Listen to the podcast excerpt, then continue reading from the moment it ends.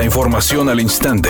Grupo Radio Alegría presenta ABC Noticias. Información que transforma.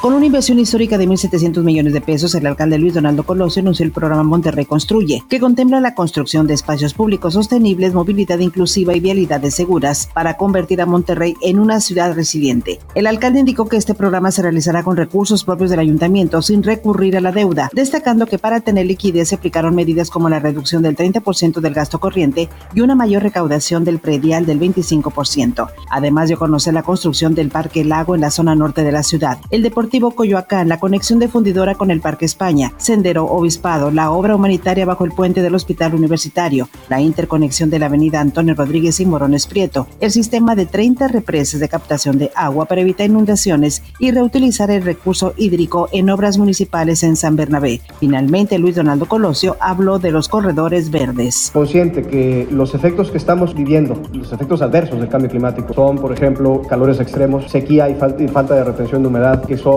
mala calidad de aire, temas de movilidad y de pérdida de tiempo en, en, traslados. Bueno, todo esto nos orilla a implementar soluciones de infraestructura que, primero que nada, nos den nuevas opciones de movilidad para poder mejorar nuestros tiempos de traslado. Ese es el propósito de los corredores verdes. Pero el propósito de los corredores verdes también es hacer un esfuerzo mayúsculo de reforestación urbana. Entonces, en este esfuerzo también nos ayuda a reducir con esta reforestación extrema los índices de calor extremo, a limpiar mejor la calidad de aire y obviamente a retener la humedad y procurar más adelante lluvias más temprano. Pero tomando esto en cuenta, pues, también necesitamos generar infraestructura que nos ayude a combatir las lluvias, las inundaciones que se dan por las lluvias extremas, para eso el sistema de represas, para poder generar mejores descargas pluviales, para eso la extensión del red pluvial y pues, la captación y contención de agua para el tema de la crisis hídrica en una acción más para frenar la inflación que en el mes de mayo se ubicó en 7.58%, el presidente López Obrador informó que está por concluir un estudio para ajustar a la baja las tarifas eléctricas y el precio del gas doméstico. En el caso de los combustibles, dijo que la Secretaría de Hacienda seguirá subsidiando el IEPS que se aplica a las gasolinas para no dar pretexto a los gasolineros para aumentar el precio al consumidor.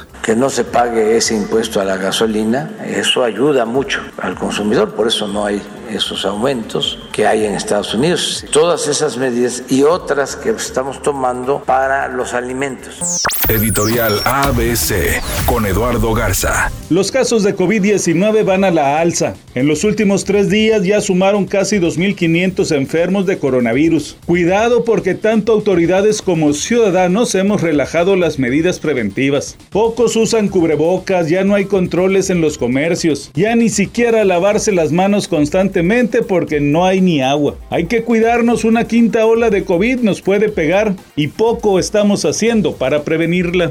El cantante Robbie Williams está celebrando 25 años de carrera como solista y por ello lanzó un álbum edición especial en el que viene una nueva versión de su tema popularísimo Angels. Él además está preparando una gira para reencontrarse con su público de todo el mundo.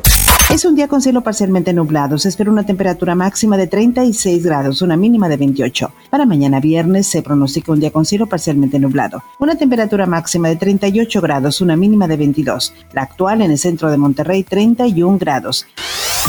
ABC Noticias. Información que transforma.